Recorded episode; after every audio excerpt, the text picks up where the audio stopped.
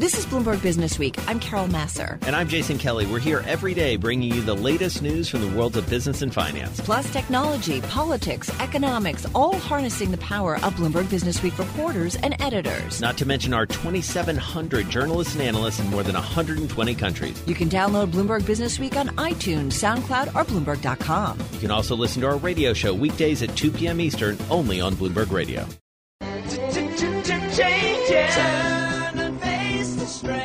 So there are around $4 trillion in ETF investments in the U.S., about $5 to $6 trillion globally. Let's get a look at why our next guest sees ETFs maybe becoming a $10 trillion market or even more in the next 5 years. Ed Rosenberg, let me say that again. He's back with us, head of ETFs. Rosenberg. Sorry. It's the Irish pronunciation. You got it. It's fine. You know, sometimes things go astray. Ed Rosenberg, head of ETFs at American Century Investments, normally based in Kansas City, Missouri, or Missouri, depending on how you want to say it. He's in our Bloomberg Interactive Broker studio in New York. I'm going to get killed. I can't get these names out, man. Great to have you with us. Well, thank you for having me. Nice to have you back with us. So $10 trillion. So you're talking about a doubling of the market. You are. I mean, in the next 5 years, there's a lot of changes the industry is going to go through. And I think you're going to see growth exponentially grow from that point forward. And why? What's the catalyst here? So if you start off, the Presidian acceptance so far from the SEC has now, obviously it's not live yet because there's paperwork that has to be filed, but that is a new type of ETF. And when you think of a semi-transparent ETF that doesn't exist today, it allows you to do so much in the industry that you can't do today. Think of replicating an exact mutual fund that's concentrated, providing true alpha that just doesn't exist today, that all of a sudden you can have and becomes a real threat or target to mutual fund assets as we see them today. And help me understand what semi-transparent active ETF means. So it's either transparent or it's not. Forgive me. So think of it this way, right? With the Presidian model, if you publish your holdings quarterly, it's like a mutual fund. You're going to be able to see the holdings quarterly going backwards. And then there's going to be characteristics potentially published around that so that firms have the ability to trade on them, right, and quote them because they have to be able to be bought and sold on the secondary market using today's mechanisms through market makers and through the exchanges today. But full transparency would mean I could see at any minute of any trading day. Correct. So think of a totally concentrated portfolio, 30 holdings. Apple's your largest holding. Mm-hmm. If you couldn't sell all that in one day, right, and I'm a market maker, I'm just looking at it, you see it go from 3.5% to 2.75 to 2, could you start front running because you know the portfolio manager is getting out? In a semi-transparent portfolio, you don't get the information every day, so you can't see it. And so the portfolio manager can put his true alpha and his best IP out there and see it. Now, remember, there's other portfolios that could be coming out. They're called proxy baskets. So those will be more transparent because you'll have some type of substitute view into the portfolio of what they do. You know, we had an interesting story on Friday by Rachel Evans. In fact, it was among the most read on the Bloomberg terminal.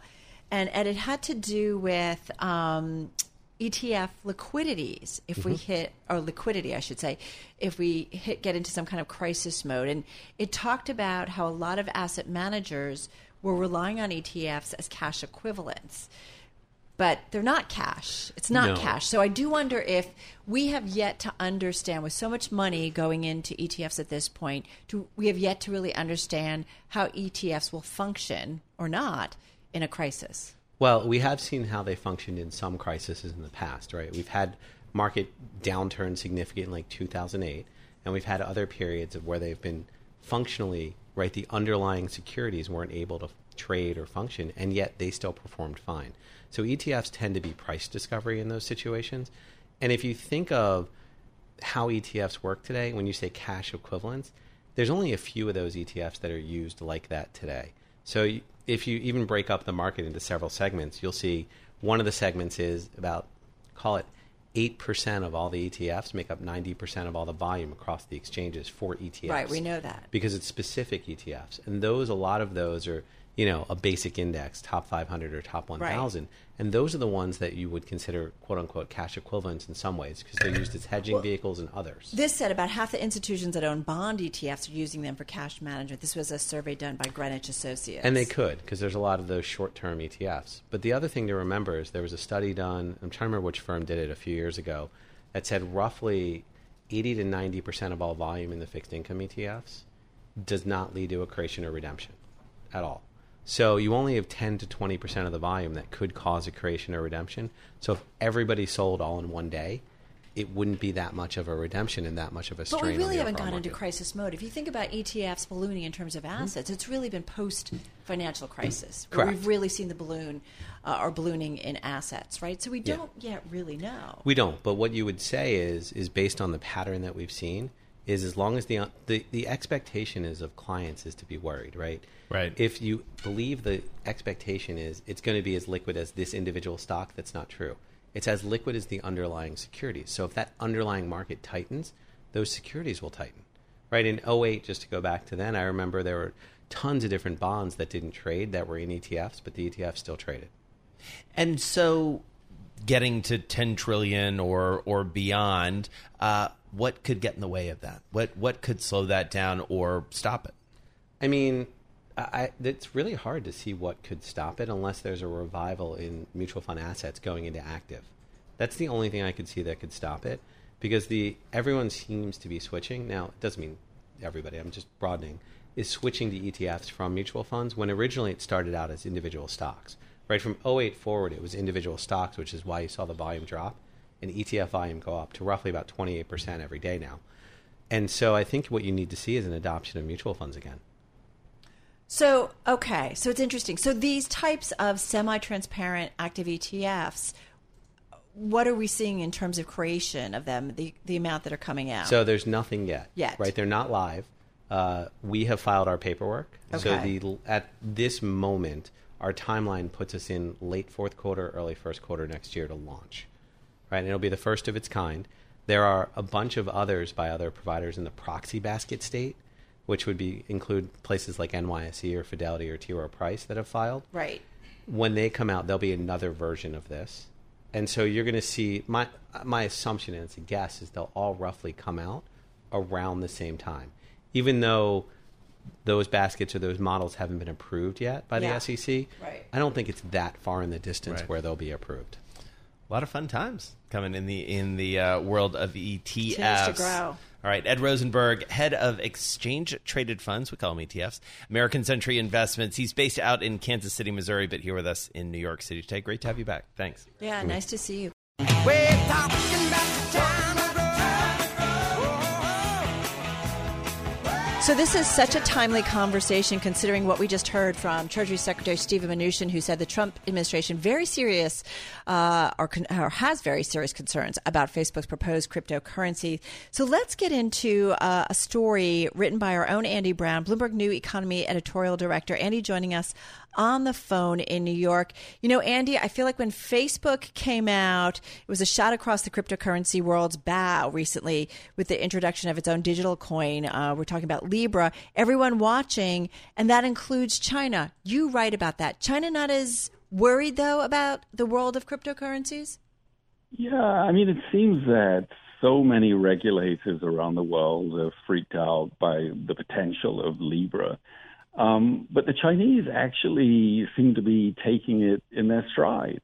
And a couple reasons for this. I mean, the first thing to point out is that China, throughout its history, has been at the forefront of financial innovation.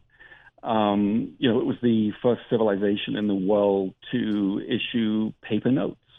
It was called flying money. You know, people noticed that as opposed to gold or silver or copper, it could flutter away on a breeze. And this was in the 10th century. So China is not at all afraid of financial innovation. Yeah, it's so interesting, too. I mean, as Carol said, on a day where we have the U.S. government coming out very strongly, we have the president tweeting about it. So how much of an advantage does this potentially give the Chinese? We heard Vincent Signorella talk about a similar situation, really, with 5G. I mean, we're seeing this across a number of different areas here, it feels like. Yeah, exactly. Well, don't forget, the Chinese are working on their own cryptocurrency, their own sovereign cryptocurrency. Right. And what people are saying is that the Facebook push for Libra could actually encourage China to speed up their development. And some people even say that, you know, the technical developments, conceptual ideas around Libra could actually influence the final shape of China's own currency. So rather than seeing it as a challenge, the Chinese are seeing this as a spur to action. Yeah. How much of this, Andy, is the Chinese and the Chinese government being also anti the U.S. dollar and just tired of the U.S. dollar being the dominating currency? Yeah, well, there's definitely that to it. Look, I mean, it's not as though they don't have similar concerns to regulators all over the world. I mean, they're worried about money laundering. They're worried about funding terrorism. This thing, Libra, is going to be based in Geneva. So who is going to regulate this currency? But you'll hear the Chinese officials, publicly worry about all of these things. But they also see some very significant positives. And one of the positives, certainly, is the role that cryptocurrencies could play in eroding the primacy or the dominance of the U.S. dollar. This frustrates the Chinese enormously. What they noticed was that, in 2008, during the global financial crisis, which was made in America, where did all the money go? Well, it went to the eye of the storm. I mean, it all flooded to the United States. And, the reason for that, of course, is ultimately when push comes to shove, people trust America and the institutions and the Fed, that back the dollar. And the world just does not have a similar level of confidence in the renminbi. So they've been very frustrated in trying to internationalize the renminbi. And they see, at least at the margins, these cryptocurrencies like the one that Facebook is proposing, backed by a basket of currencies with no single currency dominating. And they see at the margins a role for this, in expanding the RMB and, its ability to influence trade and investment around the world. Well, and one of the things you point out in your piece, Andy, that I find fascinating is this notion that while there's so much talk of digital currencies and cryptocurrencies empowering individuals, this could be a very powerful state tool ultimately when it comes to China, especially, and the United States for that matter. But I hadn't really thought of that twist here. Yeah, well, so, Facebook talks about Libra in glowing terms, about its ability to, take the friction out of cross-border transactions, and to empower particularly, the poor and destitute around the world, bring them into the global financial system. But in fact, it empowers, as you say, it empowers the state. And China likes this. So, in the U.S., it was libertarians are freaking out about the prospect of Facebook, which already has been, using and abusing the data of its 2 billion or so users. With this data potentially influencing the last election in the U.S. And now, oh, my goodness, they're going to get hold of everybody's financial data, too. The Chinese don't really have these kinds of privacy concerns.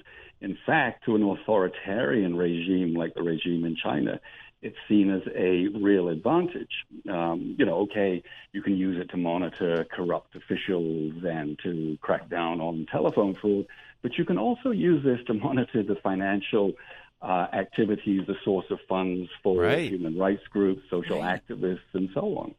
Yeah, I do wonder, Andy, I think about this a lot, that as the U.S. pushes back on being kind of a participant in the global world, I do see, we continue to see China taking steps, and this might be an opportunity if the U.S. is slowing down its moves or work in the global digital currency world. I do wonder, does China just step right in and they become kind of one of the leaders in developing this market? Well, they could well be. Their plans, we haven't actually heard too much about their plans. They've been keeping it under wraps. But now that Facebook and by the way, Facebook, of course, is banned in China, so Libra is not going to go anywhere in China. But nevertheless, we're starting to hear lots of talk from Chinese regulators about the potential for cryptocurrencies. So yeah, we could end up with China yet again, sort of in historical terms, as I say, it has always been the case, but yet again at the forefront of fintech. And so, Andy, while we have you, we can't let you go without talking a little bit of Trump, Xi, U.S.-China trade, the latest and greatest. I believe you had the President of the United States saying he still considers President Xi a friend, maybe not so close as they were. Read the tea leaves for us. Where are we in that relationship? Yeah, you have to take all of this, my best friend, type of rhetoric with a pinch of salt. Yes, the White probably House more than a pinch, right? more than the White House strategy all along has been right from the beginning. Trump needs to have a good personal working relationship with Xi, and then sort of underneath that, the trade negotiators can work out deals, which are going to be extremely difficult. But they needed something to hold the relationship together right at the top. And so they've been talking up this friendship. But of course, it's a friendship of convenience. Mm-hmm. And frankly, it's not going to help resolve these really fundamental differences now between the U.S. and China. And, among them, first of all, the Chinese are demanding that the U.S. remove the tariffs on, $200 billion of Chinese goods before they'll start talking. It is very uncertain that the U.S. will ever agree to that. And secondly, they want this reprieve for Huawei. And I'm not sure at all that they're going to be satisfied with this kind of halfway compromise where it seems like, the U.S. will allow certain types of non-sensitive, technology to flow to Huawei, but block the really important stuff, including semiconductors. Well, and it's interesting, too, right? Go back to President Trump's tweet, about 8 hours ago, where he talked about China's second quarter growth, slowest it's been in more than 27 years, and he talks about some other things about the tariffs and so on and so forth. And he says this is why China wants to make a deal and that with the U.S. and wishes it had not broken the original deal in the first place. It's just fascinating and interesting, Andy, to continue to see the president use Twitter with the Chinese. And I can't help but wonder if that just doesn't create more problems by him being so public. It does, and the other problem, of course, is, are the Chinese going to trust ultimately any deal that the U.S. Mm-hmm. that they do with the U.S. with a president that is able to change his mind and change policy literally with a single tweet? Yeah, pretty amazing. All right, Andy Browne, fearless leader, I think, of the Bloomberg New Economy and the great producer of always, the Bloomberg New Economy Forum. Always good to check in with you. So timely, as we said, given everything that's going on with crypto and Libra, et cetera. Nice work if you can get it. And if you get it, whoa. A little Ella Fitzgerald for you. I don't know if it's nice work if you can get it. That's not how some Instacart workers may feel. The grocery delivery app is apparently hounding its own workers to take jobs that aren't worth their time and effort. So let's find out exactly what's going on. Let's bring in Josh Eidelson, labor reporter at Bloomberg News. He's in our Bloomberg 99.1 studio in Washington, D.C. Also with us, Joel Weber, Bloomberg Businessweek editor. He's in our Bloomberg Interactive Broker studio in New York. Hey, Josh, interesting story. What's going on at Instacart? Thanks for having me. I talked to dozens of people who work for Instacart who say, while the company presents work there as a flexible opportunity for so-called independent contractors, that the reality is a tremendous amount of pressure to take on tasks that the company wants you to, even if they don't look appealing to you. And they describe tactics that range from 4 minutes of sonar pinging that your phone will make. I think you might be able to call that hell. Yeah. Ping. Brutal. Ping. Yeah. Ping. And you were just listening to Joel do it for a few seconds there. Yeah. 4 minutes of it. Yeah. What, and what did these contractors? Yeah, exactly. contractors, not employees, right? What do these contractors say that they do when that happens?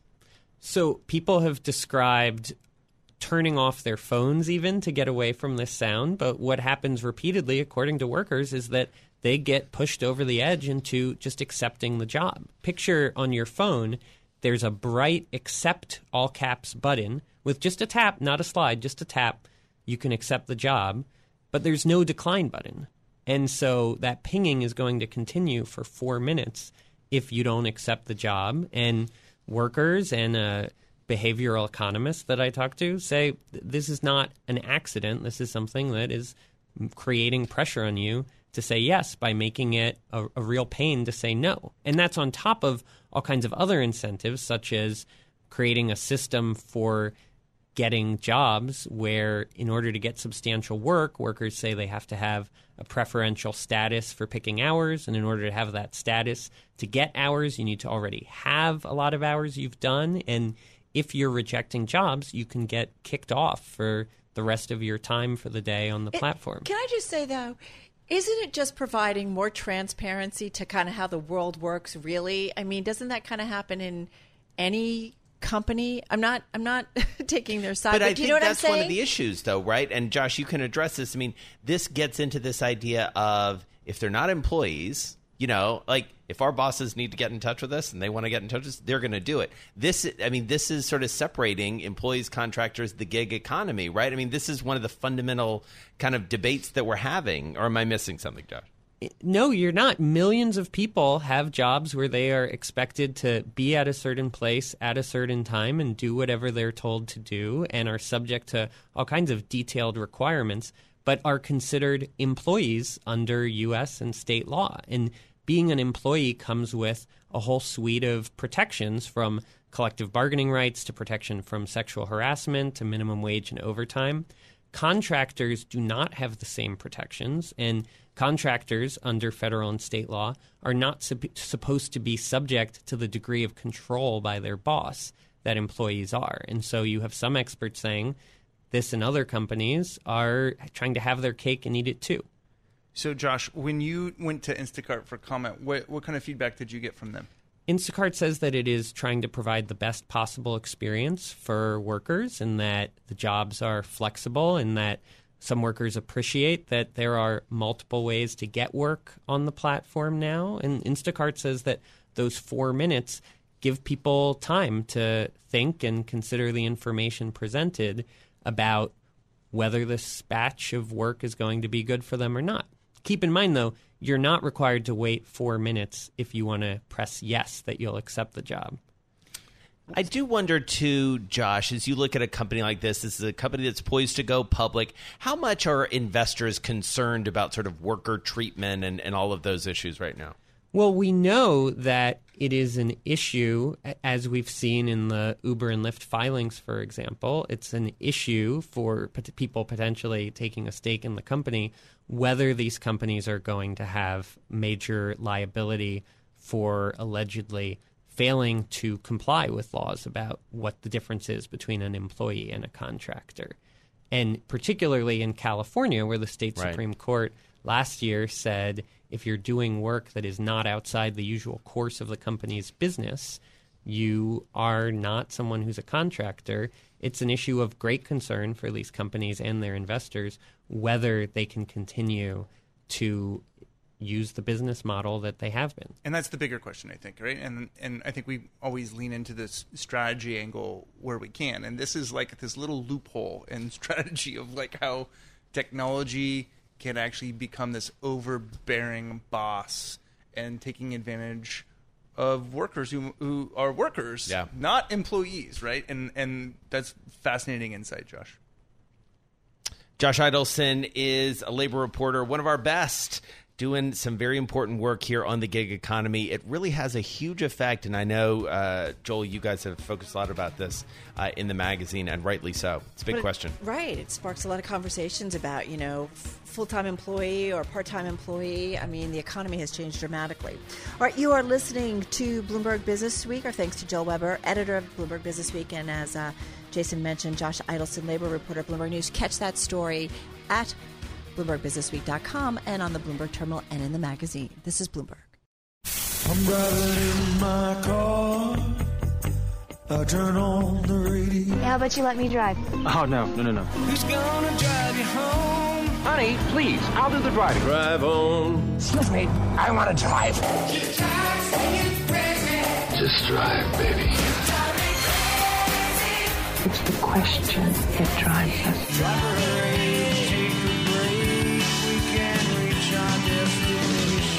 This is the drive to the close. That funky music will drive us till the dawn. On Bloomberg Radio. Yes, indeed. It is time for the drive to the close. Our next guest says recession. Don't worry. Trade war. Don't worry about that too much either.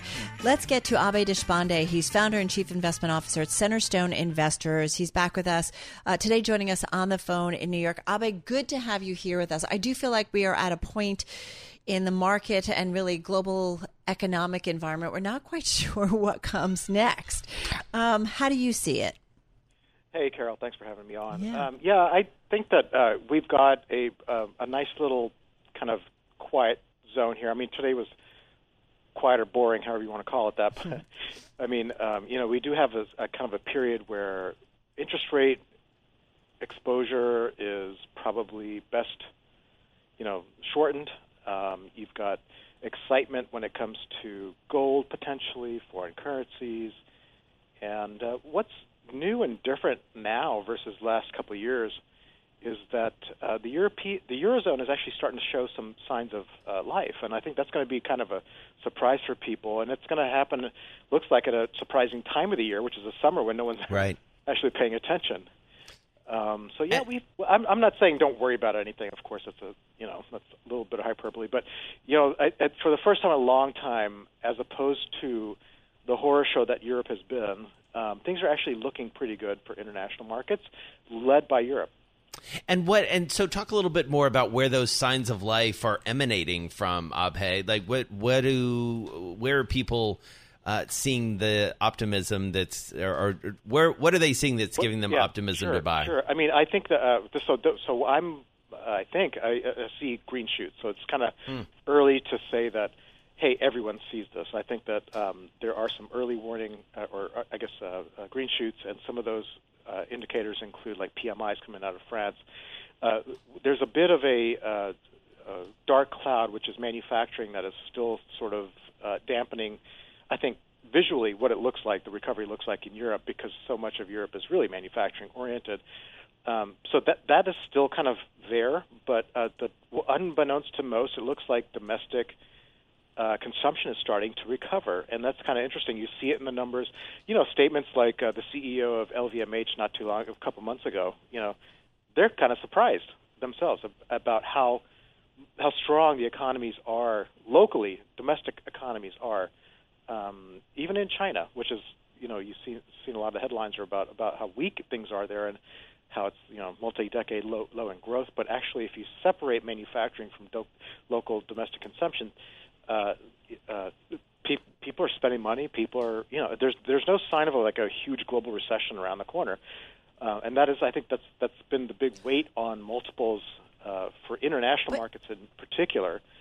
And there's just still no sign of that. In fact, you're starting to see beginning stages of recovery in Europe in places that you wouldn't expect it. So, yeah. So I'm not saying, hey, just buy with no abandon, but things are not as bad as what it seems. But Abe, then why does it feel like so many global central banks are opting for an easier monetary situation or stance? Yeah, because they're all extremely focused on the manufacturing side of the economy, and so in certain countries like the United States, for instance, manufacturing exports, it's a very small percentage of the total, but they demand big headlines, and so I think the weight of the evidence is that things are okay, but the weight of media evidence is that, because of the over focus on manufacturing, is that things are not as good as they could be. And so I think there's this continued fear of deflation, all these big picture problems that central banks are really trying to solve for in order to preserve their independence, because increasingly each crisis that we have lessens the or shortens the road that these guys have independence anymore. And so they're having to become more and more proactive. So the Federal Reserve is going to start cutting rates this month in the midst of an expansion. That doesn't happen very often. No. I think it shows an insecurity. And regardless, though, our job as investors, as portfolio managers looking out for our clients at Centerstone or wherever, you know, we have to deal with the environment that's given to us. And in that environment, if the central banks are going to ease during a period of strength or at least moderation in growth but not a recession, that's actually good for stocks. Right. All right, so tell us about a couple names that you're looking at, because in some of the notes you sent over, I have to say, not household names necessarily, which is what we like. Tell us what you're looking at. Yeah, so I probably sent you all my losers. Fair point. Winners have been taken away from me by M&A activity. It's a very, very healthy environment when you see lots of your stocks getting taken out in M&A. So it's not a narrow rally. It's a pretty broad rally. Even industries where you see weakness, for instance, the semiconductor space, you know, that is we're going through like a very, very serious down cycle in the semiconductor space. But guess what? Our number one, actually only semiconductor holding was taken out. Which was that? That was called Versum. Yeah. Special materials. There's a company called Entegris that's very similar to it. That is that still trades publicly, and I would imagine will be taken away at some point. But tell us about, like, is it Air Liquide or Liquide? That's based over in, I'm so bad with French, but based over in Paris. This is one that you like. The ADRs are up about 12% this year. You've got a bit of a dividend as well. What's the thinking here? Yeah, I mean, Air Liquide. So these are, this is a business I've owned for a long, long time. It's a very long, you know, if you think about what are those types of companies you can own and not have to worry about, like an Amazon threat, right? And air separation is one of those things. I mean, these plants are meant to last 40, 50 years, and there's no technology that's going to displace the separation of air into, nitrogen or whatever for the refineries down south. So it's a very safe business. It's very well, I think it's very conservatively accounted for. They tend to depreciate things in a much shorter life than the actual life of the assets. And so the earnings are very clean. The balance sheet's clean. The management's very good. These are all traits that we like at Centerstone, things that you're allowed to own and just, like, forget about, you know, for years. Amazon's not going to displace it. You know, these are great businesses to own, and just let them do the work for you.